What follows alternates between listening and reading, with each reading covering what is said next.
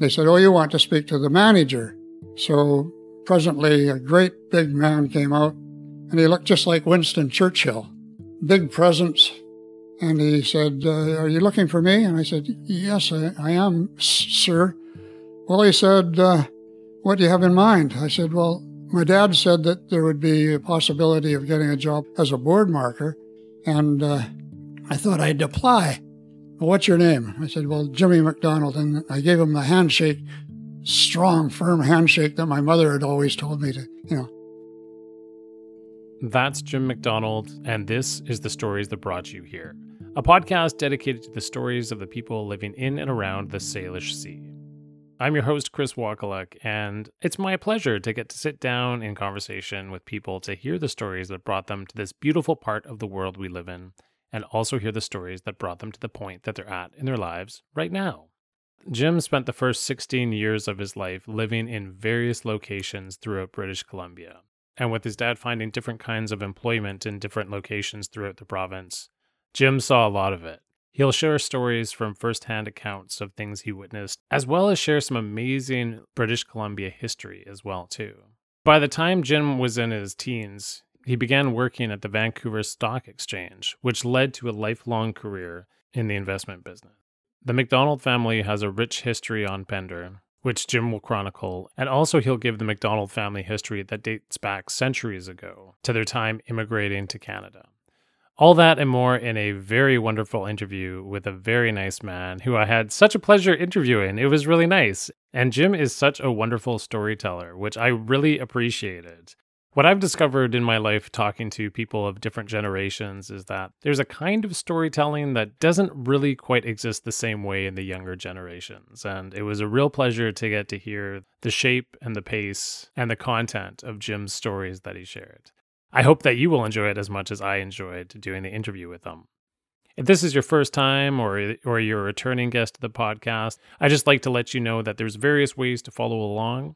You can listen to these podcasts now through YouTube. The page name is The Stories That Brought You Here. You can click the follow button if you're listening on Spotify or on Apple Podcasts. You can also subscribe through Podbean. And also I have a Twitter account called @StoriesBrought. There are links for all of those down below in the show notes that you can find, so you can be updated as to when new episodes are coming out, which they will be coming out every 2 weeks for the foreseeable future. So if you enjoy this podcast and you want to be reminded easily when new ones come out, those are the ways you can do that. Thank you very much for being here to listen. So first, a little bit of music, and then my interview with Jim MacDonald.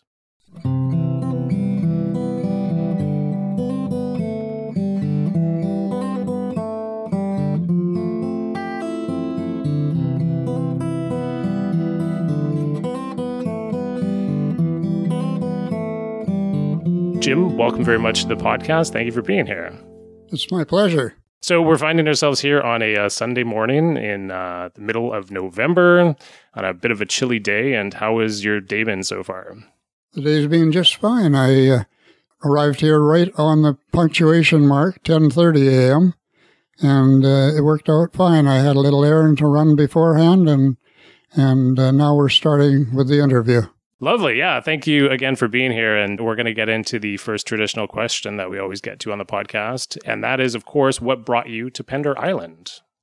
Yes. Well, it turns out that my family has intermittently lived on the island since about 1894. Well, exactly 1894.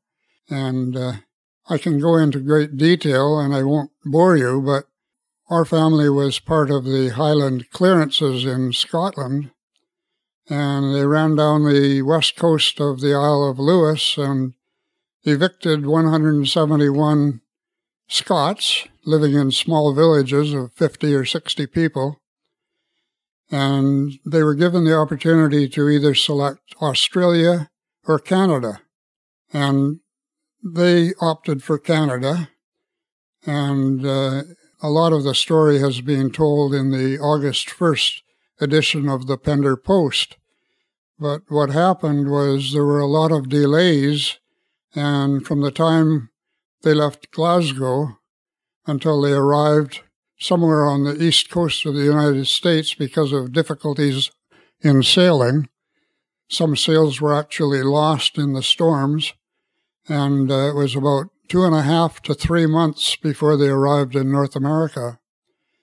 Somehow they got to Brantford, Ontario, and there were 171 people from that general area on the Isle of Lewis. And at that particular point, there was an epidemic, and they were held in a compound in Brantford for about a month or two. And it just happened that the government, I'm not sure whether it's termed Lower Canada or Upper Canada, but they'd been surveying different provinces or different areas to the north and west of Toronto. And I think that Huron County would probably be, I've only been there once, probably be about 150 miles from Toronto to the northwest. And in Huron County, the largest town is called Kincardine. And they were termed at the time the Lewis settlers. 171 of them took up land in Huron County near the town, the present town of Ripley. My wife and I went back there to see what Ripley was all about, and we got some directions as to where the church was, because it was a huge part of the settlers' life at the time. And the church turned out to be away across maybe 300-400 yards from a nearest road across a field. And we found the location of the old church. It was just rubble, and by the size of the perimeter, I'd suggest that they probably seated about 50 or 60 people. And so we noticed that there was a ravine, later to find out that the ravine had a creek that ran 12 miles into Lake Huron near Kincardine. And the ravine was about 30 feet deep, and a small stream was running through it, but that's where the cemetery had been. And just before we were there, there'd been a torrent, a big flood, and everything was washed downstream. And I don't know what they had to do with the coffins and everything, but every last headstone was leaned up in series of 8 or 10 against the bank of the ravine, which to us seemed to be quite a disappointment, because perhaps some of our early relatives were buried there.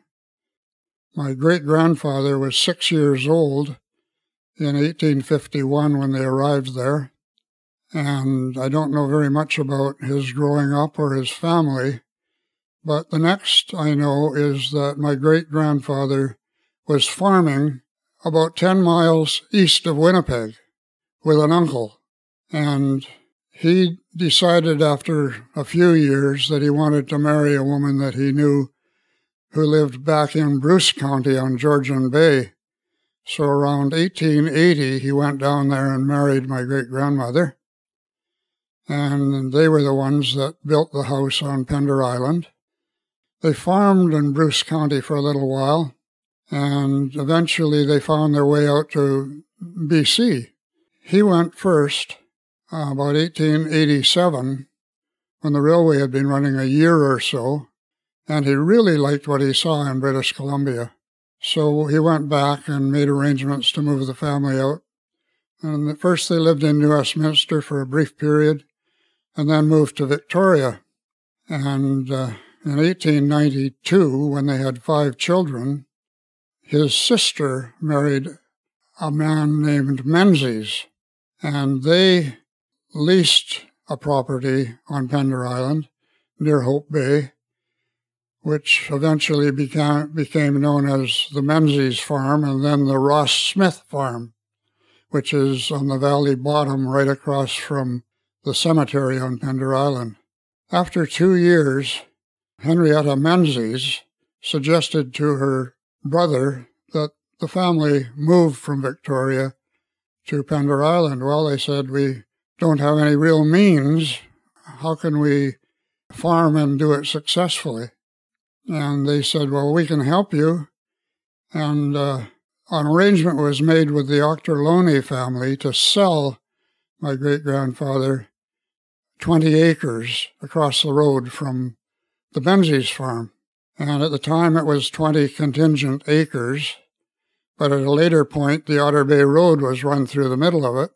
So now that property exists of 14 acres by the old house and 6 acres on the other side going as far as where the RCMP are. My great-grandfather found it difficult after clearing the land to, it wasn't suitable for farming. It was mostly shale. He cleared the property and sold the logs, boomed them up down in the head of Hope Bay, and they were taken away to sawmills. My grandfather, who was 12 years old at the time, helped in this process. He also helped my grandfather, because the house was so small, to build an addition, which was a kitchen at the back of the existing house.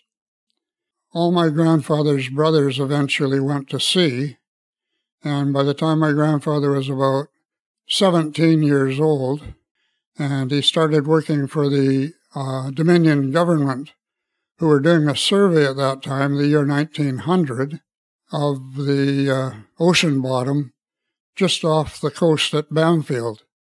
And they worked on that for several months. It was the first permanent job that my grandfather had.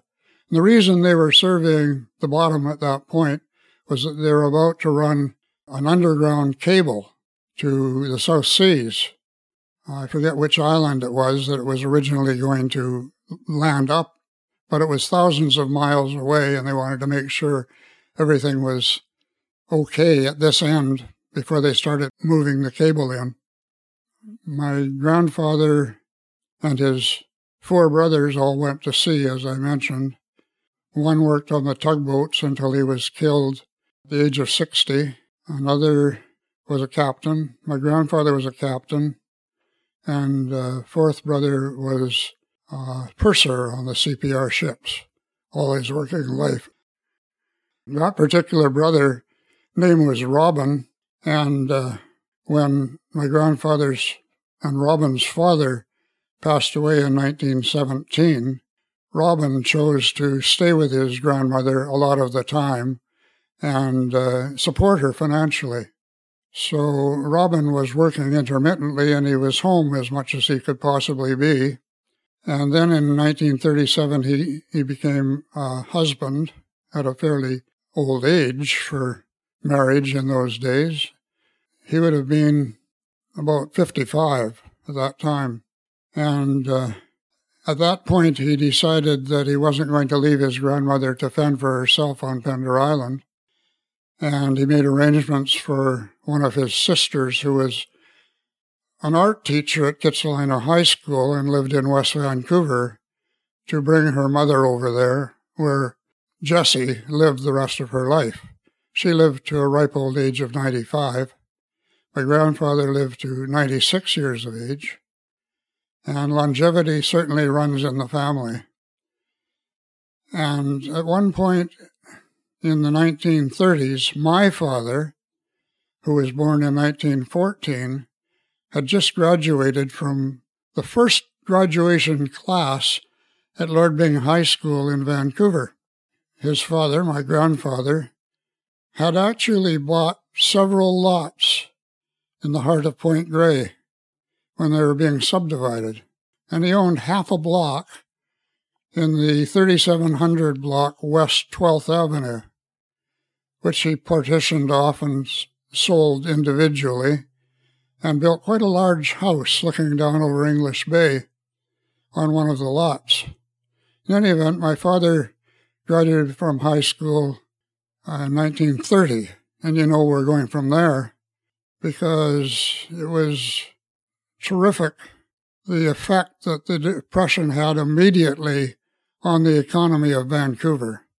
And so for 6 years, my father never had a permanent job.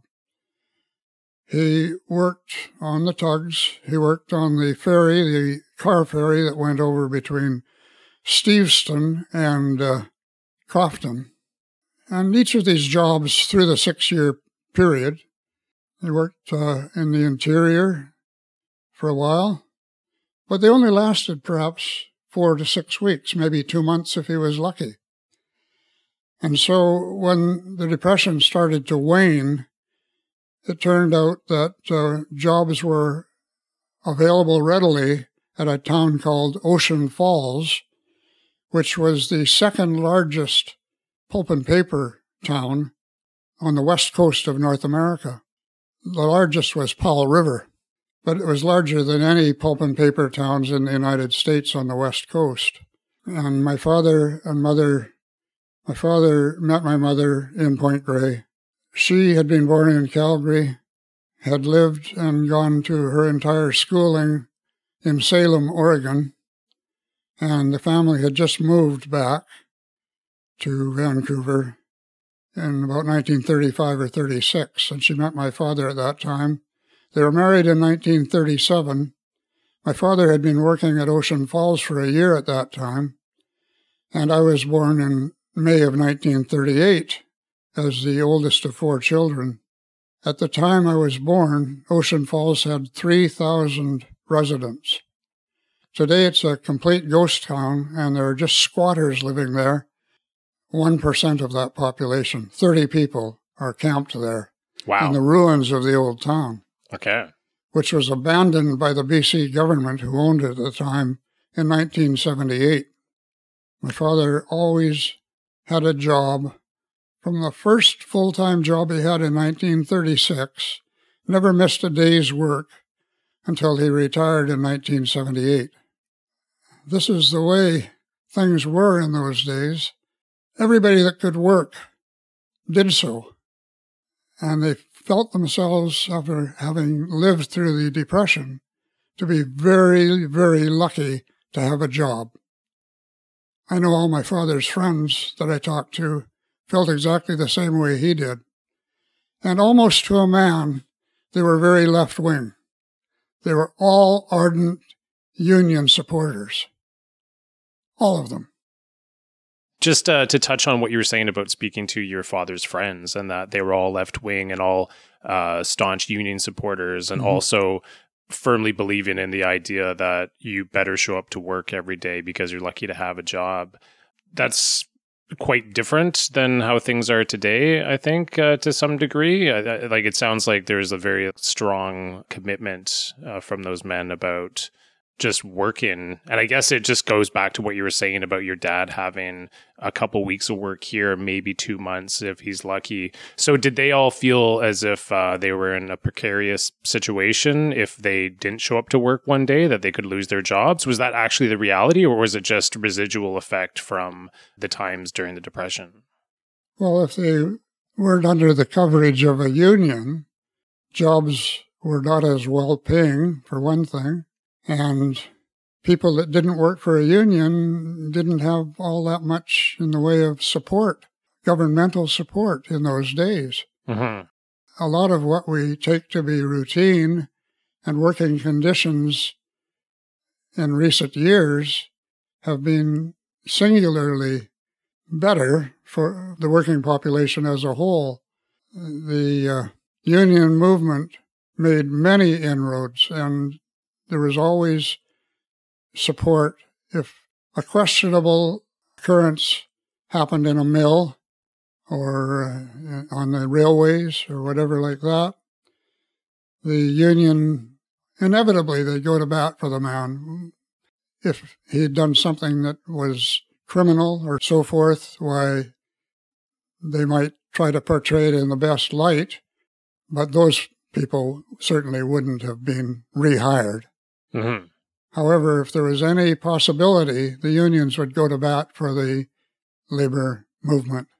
And so when you were having these conversations with your father and your father's friends, what age were you roughly during that time? Were you a teenager when they were speaking to you about these issues? Yes, I was. So these conversations were these older men sort of shaping you? Definitely, because I left home at the age of 17. And so these gatherings where I would be speaking to union members, you know, I was never older than 17 years of age. And I think I was a little awestruck at the time that my mother's brother was a good friend of the Communist Party leader. Of course, since that time, my sensibilities have changed significantly, and I'm almost shamefacedly right-winger all the way through. And probably that came about slowly over the period of time when I was working in the investment business. Okay. Well, we're going to get to your time working for the investment business, which I'm really excited to talk about. But let's pick it up where I jumped in earlier, where it's Ocean Falls, and you're a young man there, you're a teenager. And so when you moved away at the age of 17, where did you move to? Well, to review, I was born in Ocean Falls. My father, I think, had wanderlust. And my mother always went along with it, but we moved many, many times, even in little towns, from one house to another. One time I counted it up, and I'd moved 14 times in 16 years. Wow. To a different house. So from the time I was born until I was 4 years old, we lived in Ocean Falls. And then my father sensed there was a better opportunity in Princeton, BC, so he moved to Princeton. That didn't work out, and he got a job in the oil refinery near Sperling and Hastings in northern Burnaby. And at that time, for several months, we lived on the very top of Capitol Hill. Lovely. It was. And after that, he got a job in sawmill at Port Moody, and that was for several months. And during that period, we lived in a suite above corner Chinese store at 19th and Dunbar. And we were going nowhere. I think my parents sensed this. And so my father immediately was taken back in at Ocean Falls. So we moved again 300 miles up the coast. And we lived there until I was 7 years old. Okay. So that was another 3-year term he was at Ocean Falls. Then he decided he wanted to be closer to town, and he took a job for 1 year, as it turned out, at the Fraser Valley Milk Producers Plant at Sardis, BC, near Chilliwack. And I went to grade 3 at Sardis, the entire grade. At that point, he was offered a job that paid significantly more. I know I can remember my parents talking about how they would be able to save money if they moved up to Tahsis, BC. Where the heck is that? Very few people know about Tahsis, even today. Yeah, I certainly don't. When we moved up there, Gordon Gibson, are you aware of Gordon Gibson? No, I'm not. Gordon Gibson, a book was written about Gordon Gibson after all of his jobs, his businesses, his service as a Liberal member of the legislature in British Columbia at Victoria. Okay. Gordon Gibson was a massive individual, both in his accomplishments and size. He was about 6'4" or 6'5", probably weighed 250 pounds. He and his 3 brothers made a pile of money on the fisheries on the west coast of Vancouver Island. They were all raised in the town of Ahousaht, which is near Tofino. Okay, I've never heard of that place either, but go on. Yeah. Ahousaht, nowadays, there was a contingent of white people lived there. Nowadays, it's an Aboriginal reservation. And no more than, I'd say, 10 miles from Tofino. And so that's where the Gibson family grew up. And they made all this money on herring fisheries, and there was a fishery during the 1930s that almost eclipsed the herring. My memory isn't as great as it should be, but this particular fish, which is larger than herring, appeared on the scene around the mid-1920s, and in huge volumes, to the point where about 20 canneries were built along the west coast of Vancouver Island just to can and salt down these particular fish. And wow. As quickly as they arrived on the scene in the mid-1920s, by the time the war arrived, they were nowhere to be seen again. And sorry, what kind of fish was this again? I'm telling you, I can't remember the name of it. No problem. That will come to me. Okay. And if it doesn't come to you, I'll find out and I'll fill it in at the end of the show. That's perfectly fine. So they made a fortune, these four brothers. None of them well-educated. Gordon Gibson had a grade 8 education. And my dad worked at the Hayashi Herring Saltery near the ferry terminal there, where the... condos are built today. Oh, on Pender, yes, of course. It was known as Hayashi Cove. Okay. Because the man who formed it and did all the herring salting for many years, there was a commercial building there, docks.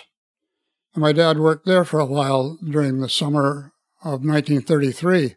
So the Gibsons decided that they were going to branch out, and they started JIPO logging companies. And they logged all up and down the west coast of Vancouver Island.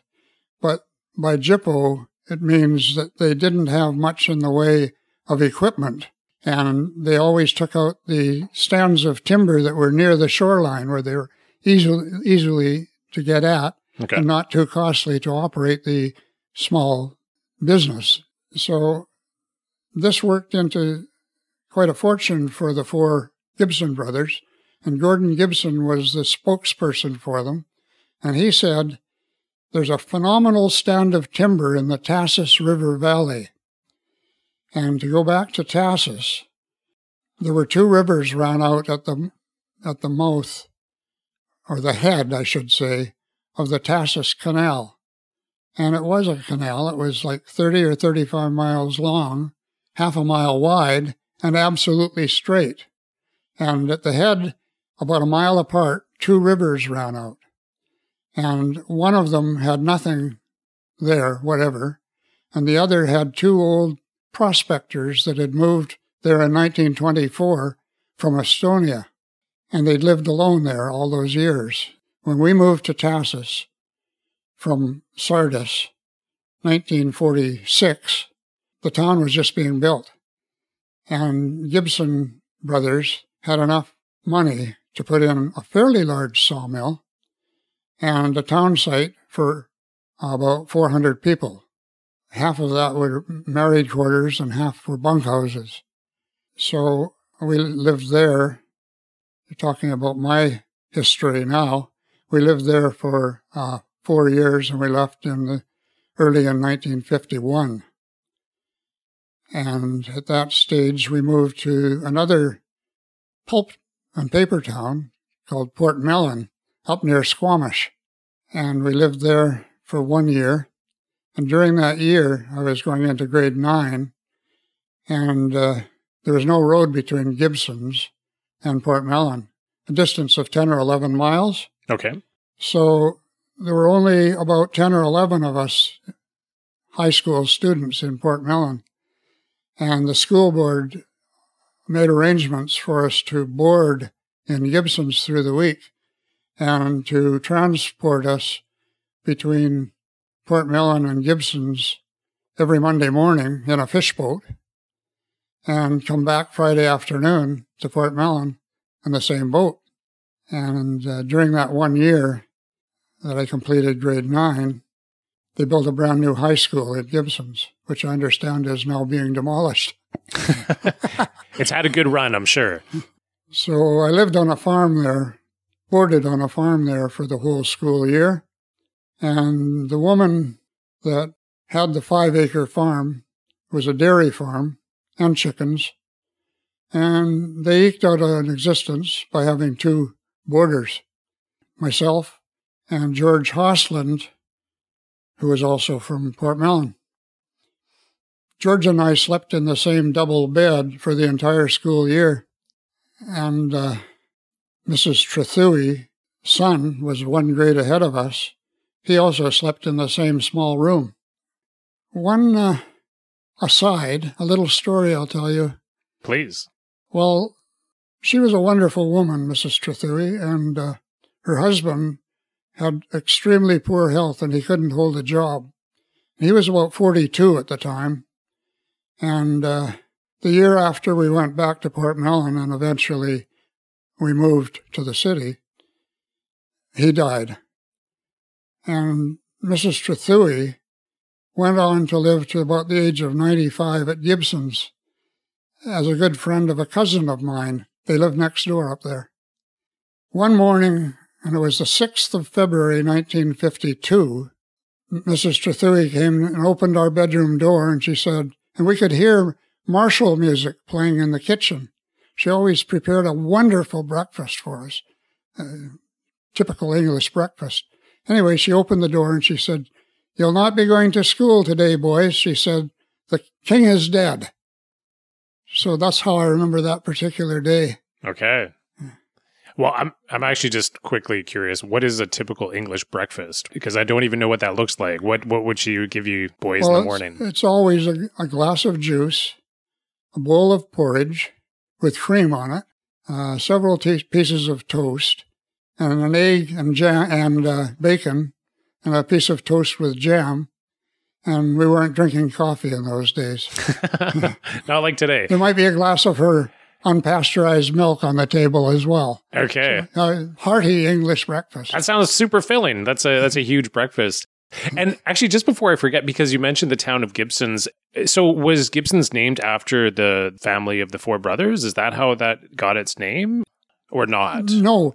Tahsis is an unusual name for an Aboriginal site in British Columbia on the west coast. Okay. Most Aboriginal towns, like Ahousaht and Kayukat, and there's about 8 or 9 others on the west coast of Vancouver Island, all ending in the name At. Okay. And that is the Nootka word for our home. Okay. So the Gibson brothers, by 1946, had a really going concern, and the town grew from 400 people to 800 people in the 4 years we were there. Mm. However, after 2.5 years, one night the mill whistle was blowing, and neighbors came over and they said, "The mill's on fire." And of course, that's everybody's living up there. The mill's on fire. So we all walked back behind the houses to a big meadow at the mouth of the river there. And across the river was the sawmill. And it was a huge conflagration and explosions and metal flying way up in the sky. And the mill was completely demolished. Wow. And I'm not stretching the truth, but the next morning I thought individually I was going to go down and sniff around and see what I could see there. And in the middle of the night, somebody with a radio telephone had called Gibson in his British properties home and said, "It's gone." He said, "The whole shittery is gone." His words. And Gibson, of course, I don't know if he owned a plane, but he was always flying in small beavers. He was up there early the next morning. And when I walked down to the mill, I could see him, and nobody was around him.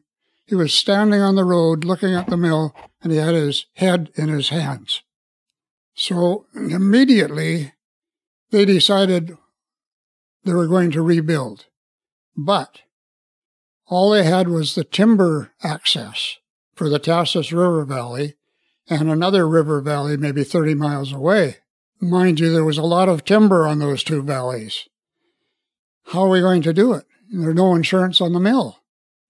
So Urson Gibson, who eventually became an accountant, he was the accountant for the Gibson brothers, he heard that there would be some money available in the royal family of Denmark. What? How did he hear about this? I don't know how he heard about it, but, you know, they were very adept. Okay. And he went over to Denmark, and he talked to the spokesperson for the royalty. They had lots of money. He made a hit with the royal family, and they came to an agreement right on the spot, whereas the Gibson brothers would contribute the huge areas of first-growth trees to complete large river valleys. And the people in Denmark would put up all the money for a much larger mill. And so within a year, my dad worked there installing the new mill. Within a year, it was completed a state-of-the-art mill, and from that point on, the Gibsons never looked back. Gordon Gibson eventually became an MLA for that part of Vancouver Island, and in the late 1950s, about 8 years later, there was a big scandal. And the scandal was that certain people in the government at the time were seeing to it that their friends got these large blocks of timber. You know, there'd be a bidding process, but somehow their pals would wind up. And so Gibson got up in the legislature, 1958, and he said, "This smells." He said, "People are being looked after that have no right to be, and these timber licenses are going to the wrong people." So he was told by other members of the legislature that he'd better take his information back because he was lying. And he said, "No, I'm not lying." He said, "I'm going to say it again." And so they threw him out of the legislature. It was big, big news at the time. However, an investigation was undertaken, and a year later he was back in business again as an MLA because certain people were charged with criminal acts. He had it right. Exonerated. One other thing I might mention, and a lot of the people listening to this will be aware of this, is that a very entertaining book was written that was a bestseller in British Columbia for a time called The Bull of the Woods. And that's what he was always referred to as. This is amazing. Like, so much of the things you're mentioning, I don't know. And I love your ability to be able to pull out all this information, dates, and places. Problem is, it's disjointed. No, it's not disjointed at all, actually. But I wanted to ask, so at this time, you're a teenager and you're witnessing all these situations going on, and you're living in the small community with the pulp mill. What were you thinking that you wanted to do with your life at this point? Do you remember? Do you remember that... the direction that you wanted to go? Well, I was, we were 1 year in Port Mellon, and my parents were dead set that their boys should all go to university. Okay. And so they decided to move to Vancouver, and they'd saved up enough money in Tahsis and Port Mellon to put a good down payment on a house in Point Grey. So I went grades 9 and 10 to the same school my father had graduated that first year, 1930, Lord Byng High School. And I went for the 2 years, and I had decent marks. But, well, what happened was, in the first 2 years we were living on near Dunbar Street, I had a paper route the first year, and the second year, everything I was doing was sort of loose and easy, we might say. In other words, I was fully enjoying life as a teenager. Okay, I think we know what that means. And that summer, when I was 15, I spent half the time, I wasn't working at all, spent half the time down at Locarno Beach with all my pals. You know, mid-afternoon, we'd get fish and chips and things like that. And of course, at that time, we were all starting to become aware of girls. And just had a wonderful summer, that 1952, I guess it was. And so I guess I was a little bit headstrong. And I introduced and coerced some of my friends into, as soon as we got out of grade 11 at Lord Byng, I convinced them that we should all go hitchhiking. And my parents weren't happy about that. Okay, so you were the ringleader of the situation. Yeah, you convinced your friends. All right, okay. Yeah. So there were four of us, and we decided we'd hitchhike around. We hitchhiked up to Prince George one time and the Okanagan another time, and on long weekends, right? And so when we were out of school, we decided we were going to hitchhike who knows where. So the four of us hitchhiked to Calgary. And I had three aunts that lived in Calgary, and they all wanted to take us in. So that was no problem. We hung around there for 4 or 5 days. Meanwhile, they're telling my mother, you know, these boys are out here. They shouldn't be 15 years. They shouldn't be hitchhiking and whatnot. So we were pretty much sent home. But the one thing I remember about that is the last night, there was a makeshift carnival near where my aunt lived that I was staying with. And they had the usual tiny Ferris wheel and rides of that sort, you know. It was pretty low-budget carnival. But they did have the Crown and Anchor and 21 tables and whatnot. And, of course, a big sign saying, you must be 21 to involve yourself in blackjack. And, of course, you were not 21 at this point. We were obviously all 15 years old, yeah. But we all lost our money. It was just as though we picked our own pockets in about 20 minutes. So I don't know how the others got back to Vancouver, but Don Watkins and I, he's still a friend of mine, we were about to leave, and another aunt's husband said, come on over and say goodbye to us, and he handed us a $20 bill, which today would be like $200. That's a lot of money, wow. Yeah, he says, here, boys. He had a good job. He was just about to retire. I said, wow, $20. So we had no trouble getting back to Vancouver. And so that was in the week or so after graduating from grade 11. And so my dad said, you know, he said, I don't want you lollygagging around. It was around the 1st of July, 4th of July in that area. He says, I don't want you just wasting your time this summer. He said, the year before, you used to have a paper road. He said, and last year, he said, you did nothing for yourself. And I said, well, where can I look for a job? Well, he said, you know, downtown, and in those days, it was the thing. Brokerage offices generally had a ground level location. Not like today, they're in the higher floors of downtown massive buildings. But in those days, just about all the brokerage businesses had their own floor-level board. And the prices would come through on a ticker tape, which had been around for 50 years, I guess, at that time. And there'd be one or two or maybe three board markers up there. This was their job. And they'd chalking on a green board, right?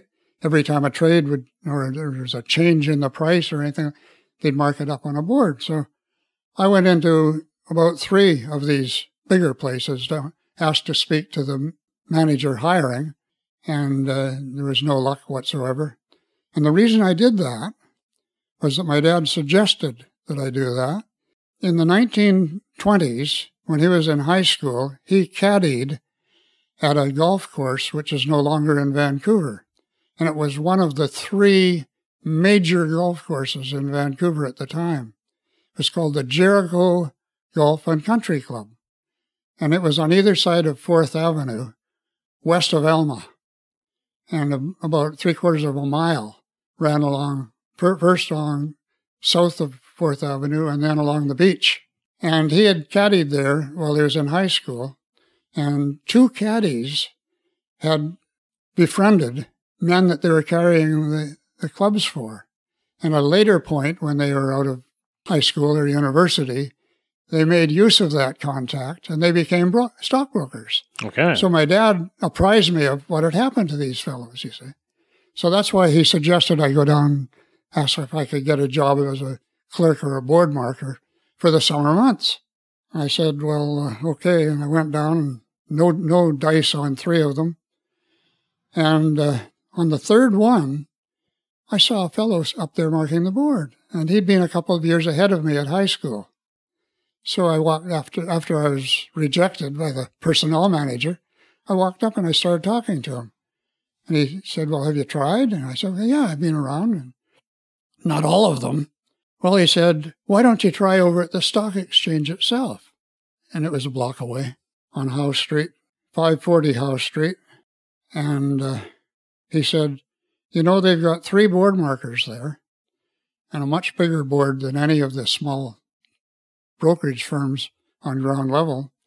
The stock exchange was on ground level as well, but there was a board that was over 100 feet long, all down one side. And then on the other side of the exchange were phone booths. And there were about 30 or 35 brokers, members of the Vancouver Stock Exchange, and they all had a trader, and some of them had phone boys. So I went into the stock exchange. I asked to speak to the personnel manager. They said, oh, you want to speak to the manager? Okay. So presently a great big man came out, and he looked just like Winston Churchill. Big presence. And he said, are you looking for me? And I said, yes, I am, sir. Well, he said, what do you have in mind? I said, well, my dad said that there would be a possibility of getting a job with as a board marker. And I thought I'd apply. Well, what's your name? I said, well, Jimmy MacDonald. And I gave him the handshake, strong, firm handshake that my mother had always told me to, Well, he said, I don't think so. No, we won't be needing anyone. This was on a Friday. And so I thought, well, I went home and told my dad what I'd done. The weekend ensued, and about 6:30 on the Monday morning, the phone rang. I woke my dad up and woke me up. And my dad came to the bedroom door, and he says, there's somebody on the phone for you. And oh, really? So I went to the phone, and he says, Jimmy. Huh? He says, it's Bimbo Sweeney. He went by the name of Bimbo. Okay. It's Bimbo Sweeney. Now, I've been thinking about what you had to say on Friday, and this way we're going to be able to allow our full-time board markers to each have 2 weeks' holiday. Would you come in for the next 2 months? And I said, would I? Well, he says, can you come down this morning? Yeah, I'll be there by 9 o'clock. And that's how my career started. At the stock exchange. And so how was that experience? It was a great experience. I got to know all these traders pretty well. They looked after the board markers. They were all reasonably well off. They were all, to a man, involved in watching sports. That's one thing I can remember. They all knew every statistic about every type of sport. Okay. And they looked after the board markers, too. If there was a game on, when they were buying their tickets for the game, most people in those days didn't have season tickets or anything like that. They'd buy a ticket for the three of us, up on the board. And we always got along really well with the traders and the others down on the floor. And so what was the work like? Was it really frantic? Was it a high-paced environment? High-speed, high-tension job. What you had to do was be there by 6:30 in the morning and familiar yourself with what was going on. And the guys would come in over that half hour because the exchange opened at 7. And if there was something big happening, you'd hear them all talking, and you knew that there was going to be activity down in the oil section or in the industrial section, And so at 7 o'clock, the three of us, eventually there were four down there, would be on an elevated walkway 3 feet above the floor of the stock exchange. And then above that was the board, which is about 7 feet high. And the bell would ring at 7 o'clock on the dot, and these 30 or 35 traders would all be screaming at the top of their lungs. And they wanted to get their bids, meaning they want to buy that particular company's shares, or their offers, which meant they wanted to sell those shares, upmarked on the board. And you would mark them up on the board and the number of the broker so that they'd know who to go to if they were going to buy or sell. And the figures were changing all the time. And you'd be working, and they gave you 2 hours on, 1 hour off. And you'd work hard for 2 hours. And then you'd have an hour off, and you'd go out for a coffee and a smoke or whatever. In those days, I was smoking. And there was a pool hall right at the corner there. We'd go and play pool if we had an hour to spare.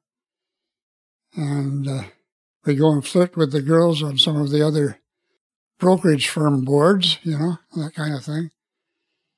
And so at the end of August, they asked me if I wanted to stay on.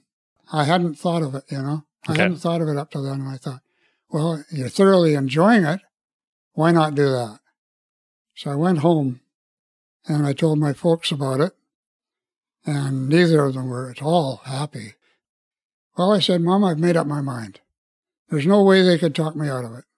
So I finished a year on the board I'd only been working 2 months, so I worked another 10 months. And near the end of that period, this fellow who was the most admired broker on the floor, trader on the floor, Jimmy MacDonald was his name. He worked for a local brokerage firm called Hall Securities.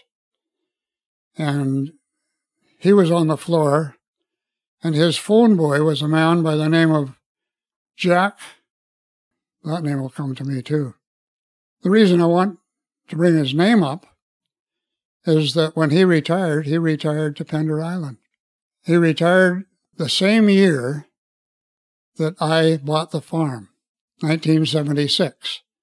And he bought a 30-acre property at the very end of Armadale Road. And he built a nice big house there, and it was waterfront. And I didn't keep up friendships with him. I'd see him around on the island and so forth. You know, we were always friendly, but he was never one of my favorite guys. Okay. Jack Carlisle. Eventually, he went on to own his own brokerage firm in Vancouver. And anyway, Jimmy MacDonald asked me if I would ever think of working for Hall Securities.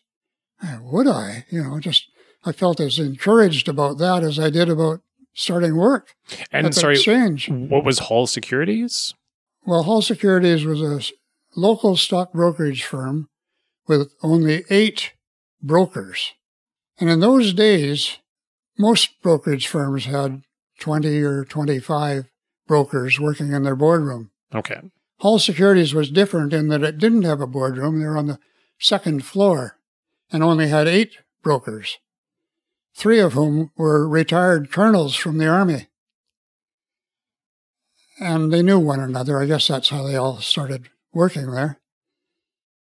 Anyway, I said, I'd love to. Well, he said, I guess this was in August, because I was planning to come over to my grandparents who were living on Salt Spring Island at Fulford Harbor at the time for a week.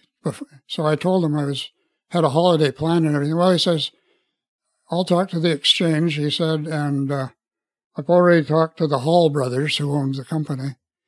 He said, and if you can start on Labor Day or after Labor Day, he said, we'll start you at $125 a month. He said, going up to $150 at Christmas time, and you'll get a Christmas bonus. I thought, boy, this is tremendous, because all the exchange was paying me was $90 a month. It's a huge raise. Which was typical for a boy working as a clerk or whatever in those days, $90 a month, 1954.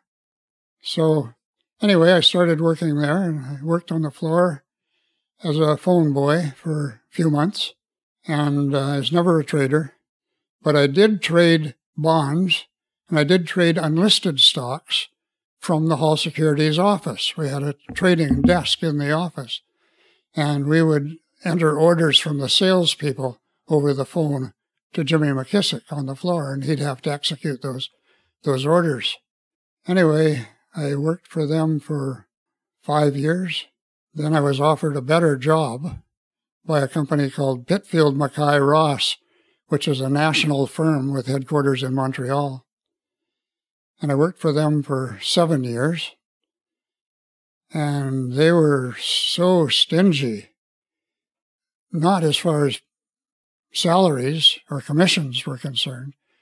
They just didn't want to get into the 20th century. They wouldn't buy the latest equipment. They wouldn't even buy, in 1967, a photocopy machine, if you can believe that. Everybody had a photocopy machine then. By that time they did. Yeah. And I was doing a lot of business by writing my own recommendations and then sending them out to sometimes hundreds of people, you know, because I was dealing with a lot of people by that time. And they wouldn't, so I said, that's it. I talked to the man who was a nephew of one of the founders of the Montreal company. I said, if I don't get a photocopy in here within a week, I said, I'm just going elsewhere. So I had a good friend that was the manager of another company who had just taken over Hall Securities. So I went back to them. Okay. Right? And I worked for them for 9 or 10 years. And so just to be clear, during this time, so you became a stock trader yourself? I became a bond trader and an unlisted stock trader. Okay. But I never worked as a trader on the floor of the stock exchange. Okay, and just so for myself and for people listening to give an explanation of the difference between the two, being a bond trader and being a stock trader. Mm-hmm. Well, stock traders, if they were listed stock traders, worked on the floor. And as I explained, when the market opened, they were the ones that had the open outcry method of dealing in stocks. It's known as the open outcry method, which was only used amongst normal exchanges throughout the world until about the early 1980s, and then everything became electronic. So traders at that point, there was no stock exchange. Stock exchanges all closed down. Everything was done by computer. But up until that time, stock traders of listed securities had to work on the floor of the Vancouver Stock Exchange or the Toronto Stock Exchange. And people that dealt exclusively in bonds were called bond traders. And I did bond trading for about 4 years, nothing but bond trading, for Pitfield Mackay Ross, who were one of the 4 or 5 largest bond traders in Canada at that time. So that was really good experience too. And also, at the same time, I was doing unlisted securities trading. And I'd learned all about that in my first year or two with Hull Securities, because they were doing a big unlisted business at the time. And I learned how to trade unlisted stocks. And you did that on a teletype machine with other brokerage offices all over the place. So you got to save your voice. You weren't shouting. No shouting. No shouting. But I learned it... in a period when there was an enormous amount of unlisted stock trading going on. And I learned it the year I started Hull Securities, and for a couple of years after that, a lot of stocks, I guess because of the ability to circumvent certain regulations and whatnot, they would not list on a stock exchange. There were far fewer restrictions. If you sold your shares initially as an unlisted company. And so what happened was in 1955 and 56, every major pipeline what exists in Canada today, or their ensuing companies, chose to go public on an unlisted basis. And so what does that mean exactly, that they're unlisted? That means that the stock exchange wasn't doing the trading, but we in the trading room at Hull Securities were trading all these unlisted securities, because when they went public, the shares were distributed across North America, not only in Canada, but in the States as well. And the only place they could be traded was between stockbrokers or investment dealers. Stockbrokers generally traded stocks. The classier name, as investment dealers, traded bonds. You know, just to go back a little bit about your parents being upset about the fact that you didn't want to go back to school and that you were going to spend that first year continuing working on with the company. As the years went on, did your parents become more appreciative of the fact that you made that decision, seeing how this turned into essentially what would wind up becoming a lifelong career? Well, what happened was when I was 17, my parents decided, my father got a very good job at Crofton, in the pulp mill at Crofton. Yes. Yeah. So they moved from Vancouver. And at that point, I was still living at home. I said, nothing doing. You know, I'm not moving again.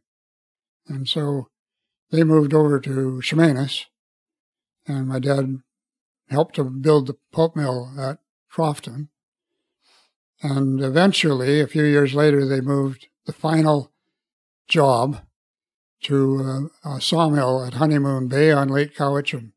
So at 17, I left home, and I just continued on working in the investment business all the rest of my life. Okay. And so... the reaction from my parents? Yeah. My father, as I say, was very left-wing, and he never really even ever understood financing or why there should be a stock exchange. My mother... brought me back into the fold pretty quickly. She realized that, I'd found something that was going to stand me in good stead. She could see that, you know, but not my dad. He continued to be so left-wing all the rest of his life, and I could never bring politics up, never, ever bring it up, because you don't know what you're talking about type of thing. So. Yeah, that's, I guess, getting back to the earlier part of the conversation, talking about being a staunch union supporter.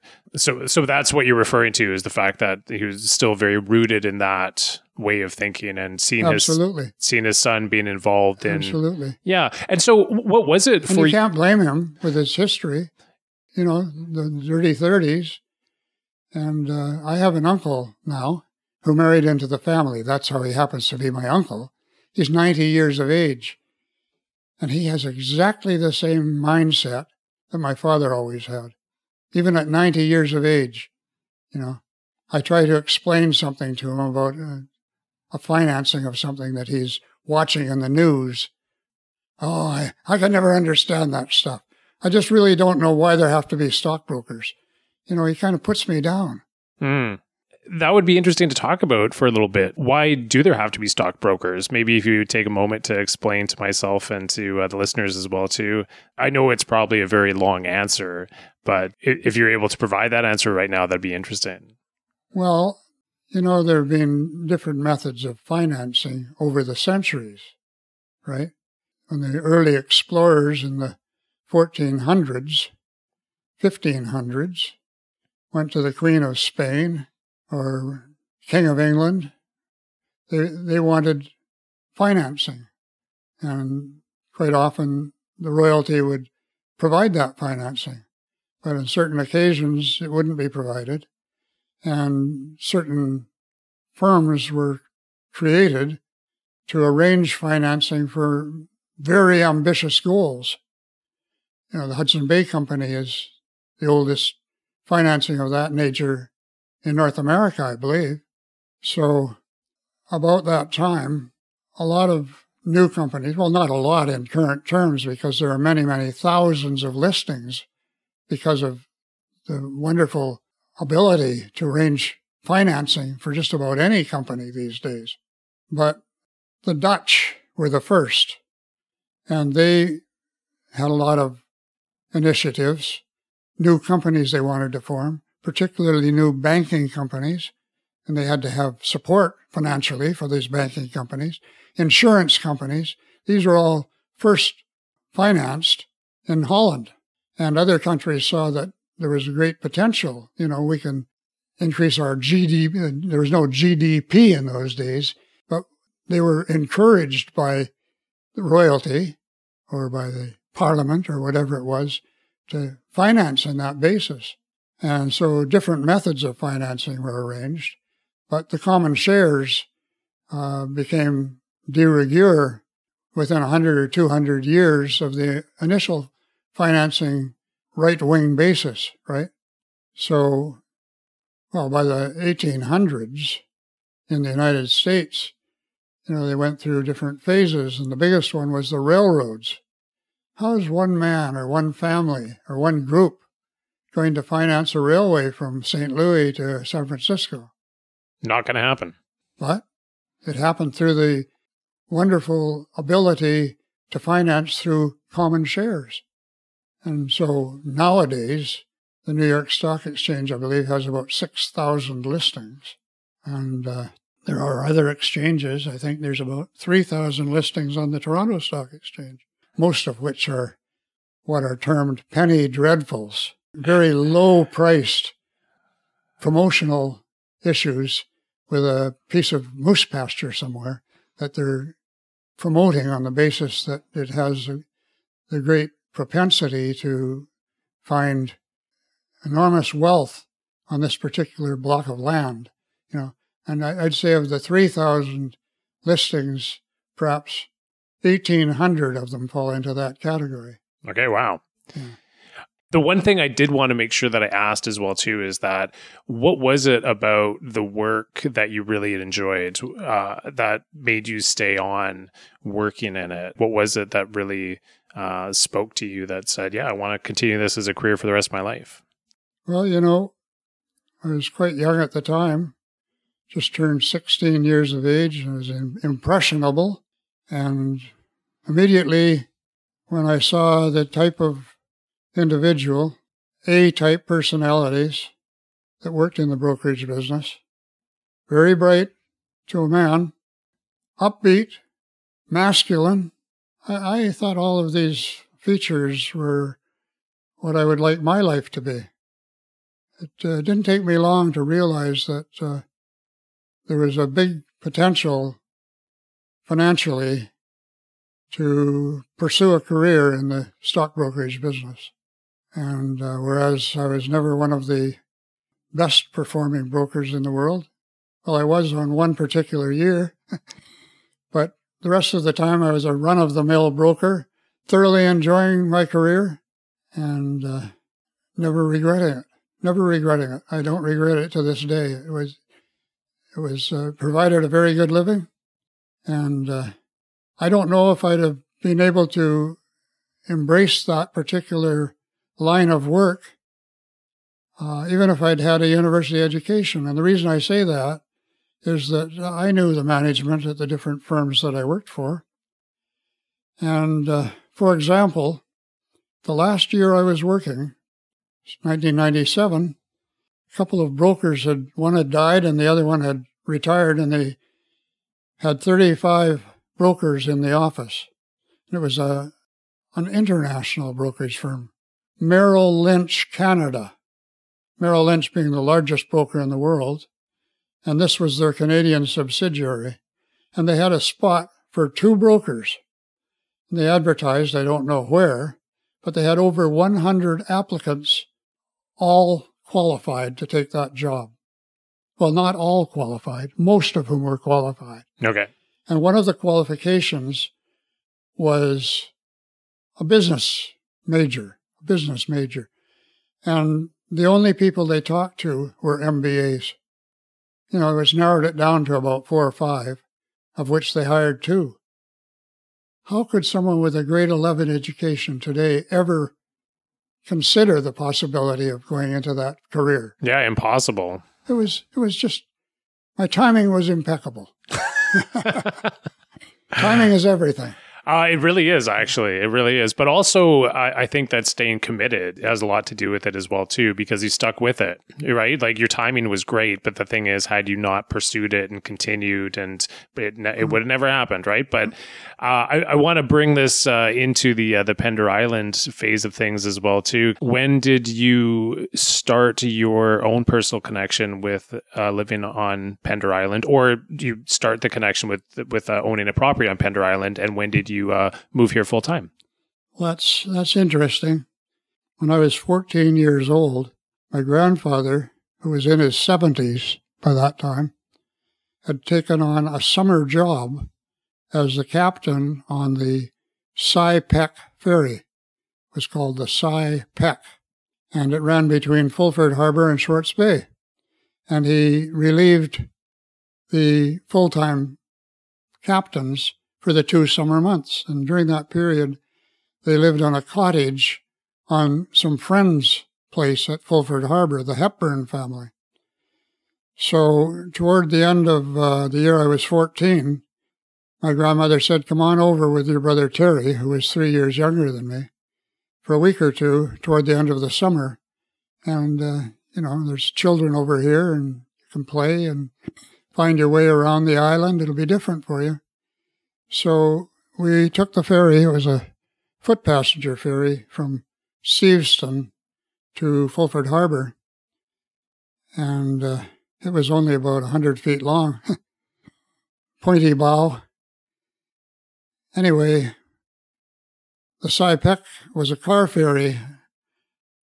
I don't think it took no more than 60 cars, compared to our new Huron ferry, which takes 160.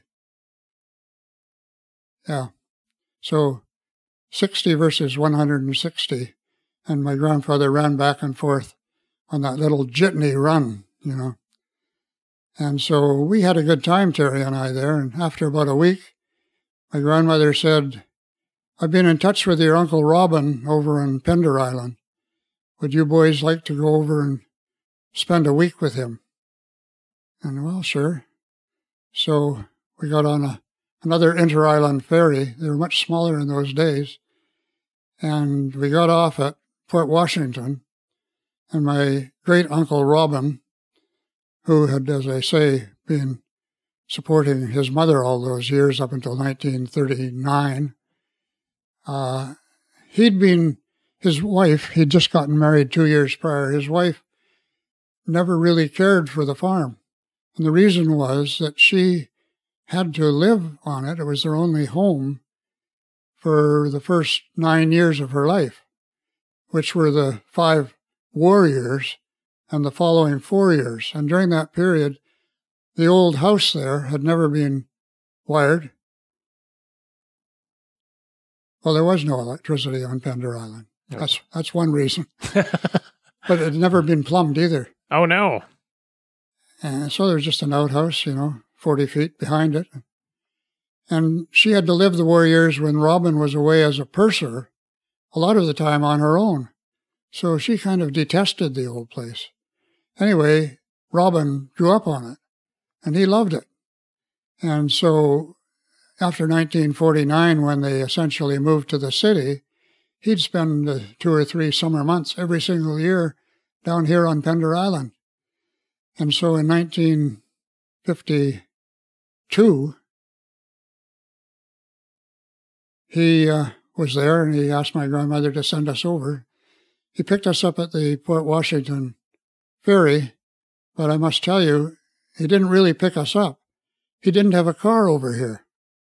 So with our pack sacks, I guess, we probably didn't have suitcases, but we each had a pack, and he walked us the 3 miles to the farm. On a gravel road, and I don't think we were too happy about it at the time. So he said, no, there's 2 bedrooms upstairs you boys can use. So when we got upstairs, my brother looked at me. He was 11 years old. He said, did you realize there's only 13 stairs? You know what that means? The bad luck with 13, the number 13. So already he was looking for problems. Your brother was like, it wasn't resonating with him. Yeah. Okay, yeah. So every day my uncle would take us on a walk, and they were not short walks. He knew everybody on the island, of course. We'd get to the objective end of the walk, and he'd talk for half an hour.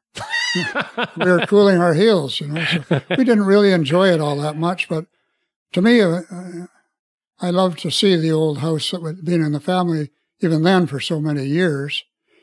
And one other thing is that he wasn't the greatest cook. And every night we sat down to dinner, well, first of all, at lunchtime, all he ever fed us were cucumber sandwiches. Same thing every meal. And at dinner time, we always had meat, which he claimed was lamb. But my brother said, no, he said it tastes more like venison. It probably was venison. I'm sure it was venison. And so at what point in your life did you just... So the next year we went down there again. I guess we thought that it was an interesting sojourn. So we did the same thing again for a week. We didn't go to my grandmother's this time. We just went straight down to see Uncle Robin. Anyway, in 1949, what I was going to say is that he kept on going down there for many years after 1953. And in 1969, he was down there alone, and he was picking apples. And he fell out of the apple tree.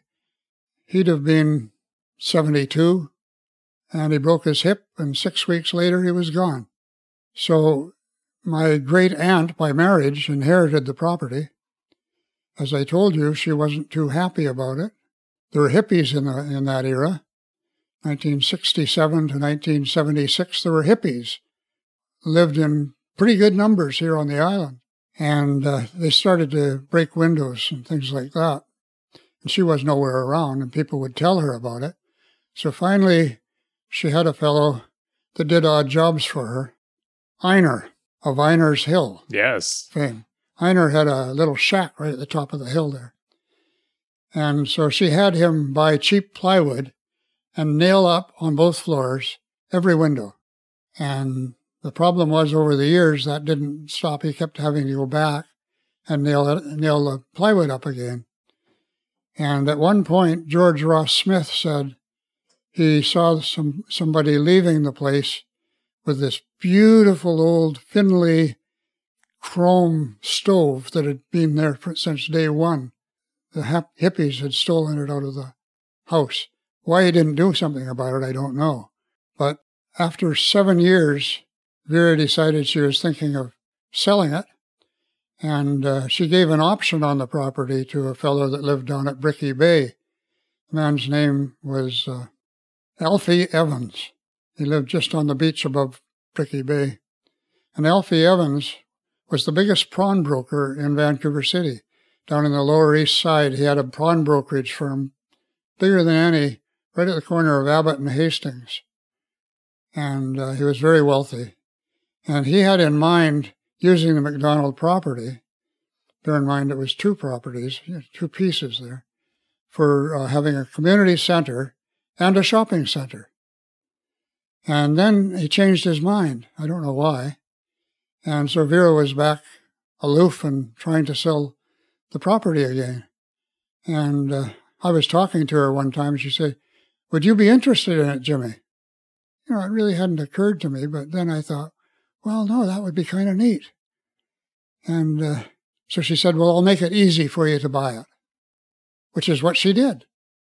And I didn't hesitate. I bought it. And from that time on, we spent most holidays, weekends, 3-day weekends down there, and many, many summers down there, as it was our holiday home. And so I owned it for 16 years.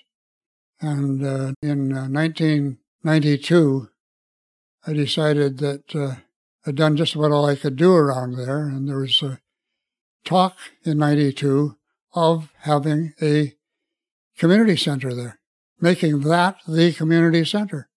And so they asked me if I would sell it. And they would put it on a referendum. And I said, "Well, I was ready to sell it, you know."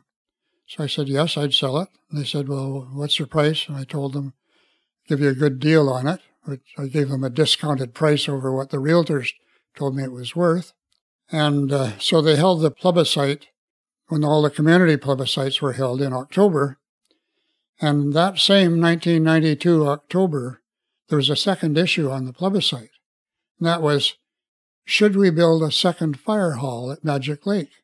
And so the plebiscite passed on the fire hall, just barely, and it was turned down, just barely, on purchasing the MacDonald farm. By a matter of 10 or 15 votes on both cases. Okay. People had priorities, of course, and probably it was for the better in the long run. So I immediately put it on the market at the higher price, and the first person that came along purchased it. So I put that money aside and thought, if I ever have the opportunity to buy just the right piece of waterfront, I'm going to do that. And so that came along about 2 or 3 years later. And Linda, the very successful realtor here on the island, who had sold the farm, she, I saw the advertisement in the paper. And that was in 94. That particular property was up for sale. And I thought about it for a week or so, and I thought, no, let's act on it. So I phoned Linda, who had the listing. She said, "I'm sorry, Jim, it's gone. Somebody's picked it up, an architect," she said. And I was a little mentally upset by the fact that I'd missed it, you know. And a year later, the same property came on the market, and it was listed in the Pender Post. And they were asking more than the year before by a fairly large amount. So I thought about it for a few days. And I thought, no, I don't want to miss it. So I phoned Linda up. She had the listing again. I said, "What's going on with that property? It's only been held for a year." Well, she said, the man who purchased it a year ago was an architect, and he actually designed a few houses here on Pender while he did live here. but he was from South Africa. And when he was in South Africa, he worked for an international firm of architects with their head office in London, England. And she said after a year here, the head office contacted him and told him if he comes back to the head office, they'll make him a partner. It was a no-brainer for him. Mm-hmm. So he put it up for sale, and after some lengthy negotiations, I bought it. And 2 or 3 years went by, and then I decided, you know, I'm tired of all this malarkey with computers. The firm I was working for then, Merrill Lynch, they were springing a different type of computer regimen on us. Seems like every few months. And I was getting tired of learning all this new business to do with computers. And I wasn't that literate with them in any event. I thought, no, this is a perfect opportunity to retire. So I retired in February, and the 4th of July that year, 1998, we started building. Okay, and how long did it take to build that home?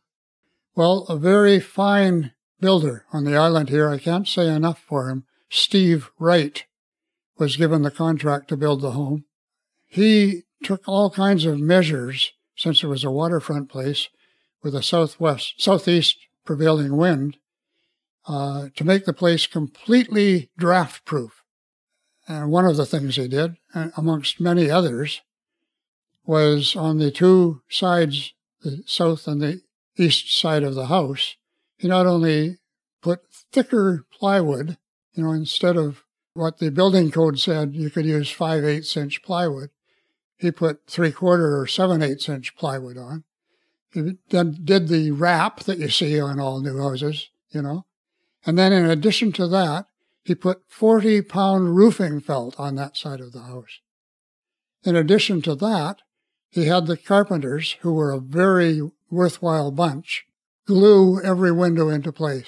It's a shingle-sided house, so the shingles were glued to the moldings of the windows all over the house, up and down. Things like that. You know, he did a phenomenal job for us, and he did it in 6 months. Wow. Yeah.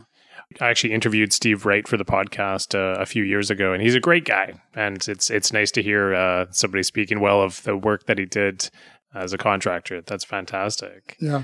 I think he's pretty much retired now, though. Yes, yeah, definitely. So then you've retired to Pender Island, and you've been here for over 20 years. And I feel like we went full circle there from the beginning of the show about what brought you to Pender Island, and you just laid out a tremendous amount of history in the very beginning. And we're just going to wrap it up in a little bit here. But the question I actually wanted to ask for a long time during this hour and a half that we've been talking is that your detailed memory about your family history and lineage going back to the 16th century, if I remember correctly, where did you hear all this information about your family history, and why was it important for you to memorize it the way that you have? You're speaking of family history in the last 70 years or the earlier history? The last 70 years, the early history, all of it. It seems that you have a very detailed memory about many things, and just wondering about because when you were talking about your family first coming over to Canada, but then being overseas as well. And I was thinking when you were describing all this is amazing that you actually know all this information.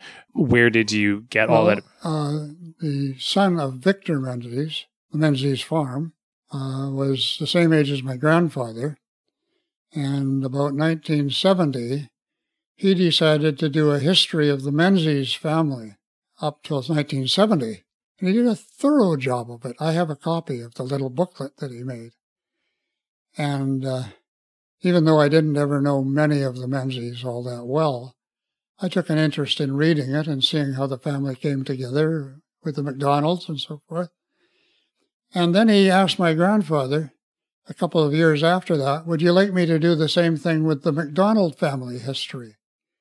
So that's where I encountered it for the first time, really. I had little squibs along the way prior to that, but it was all put into chapter and verse in the booklet that he turned out around 1978.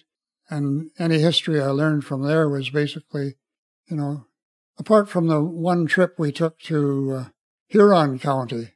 And I want to mention, well, it's on my mind, and even though it's nothing to do with the question you just asked me, when my wife and I went back to Huron County, and we went to the village of Ripley, which has about 600 people there. It's a farming area.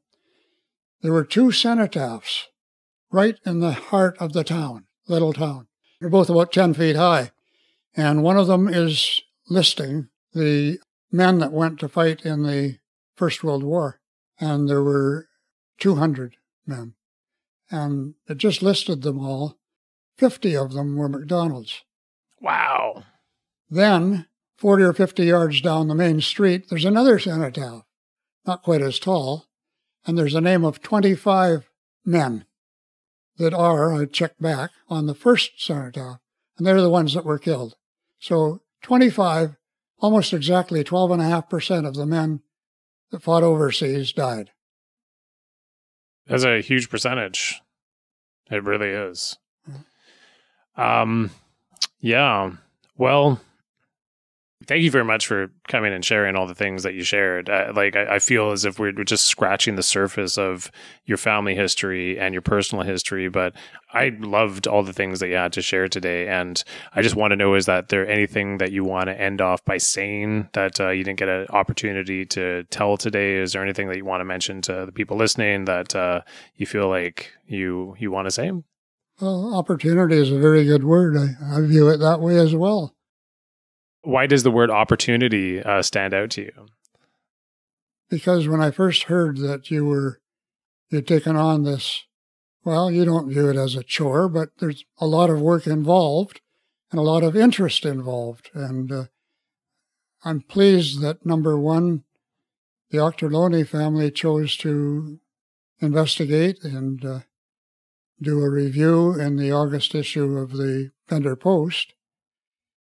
And I'm even more pleased that they have vowed that they're going to make a page on the folders that they have about the early families that is in the museum on our island.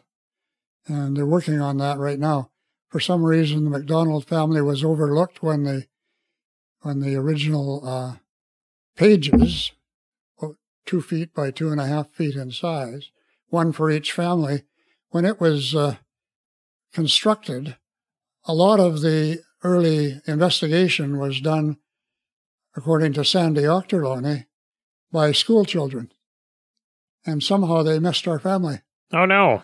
But they're gonna reconcile that. They're going to fix that. All right. So I think that both are opportunities, both your interview and the fact that Sandy has taken an interest in our family. Right on. Well, that's great. And I can't say enough, again, how great I think that the stories that you shared today are. And I really appreciate you coming to share those with me today. Thank you. Well, thank you. All right. Well, thank you very much for sticking around to the end. And thank you again to Jim for doing that. That was great. Incidentally, the name of the fish that we were talking about in the podcast, Jim emailed me later on that evening after we finished recording, and he informed me that it's called a pilchard. I believe I'm getting that pronunciation right, I hope.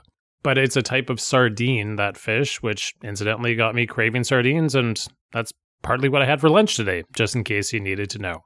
I'd like to say thank you to Ben McConkie for providing the theme music to this podcast. And apparently I hear on a lot of podcasts that if you leave reviews, it helps for the podcast to get put up and promoted on different sites like Apple Podcasts and Spotify, so other people can have a chance to stumble across and find this podcast, which would be great. So if you feel like leaving a review, please do. And also, please have yourself a lovely day.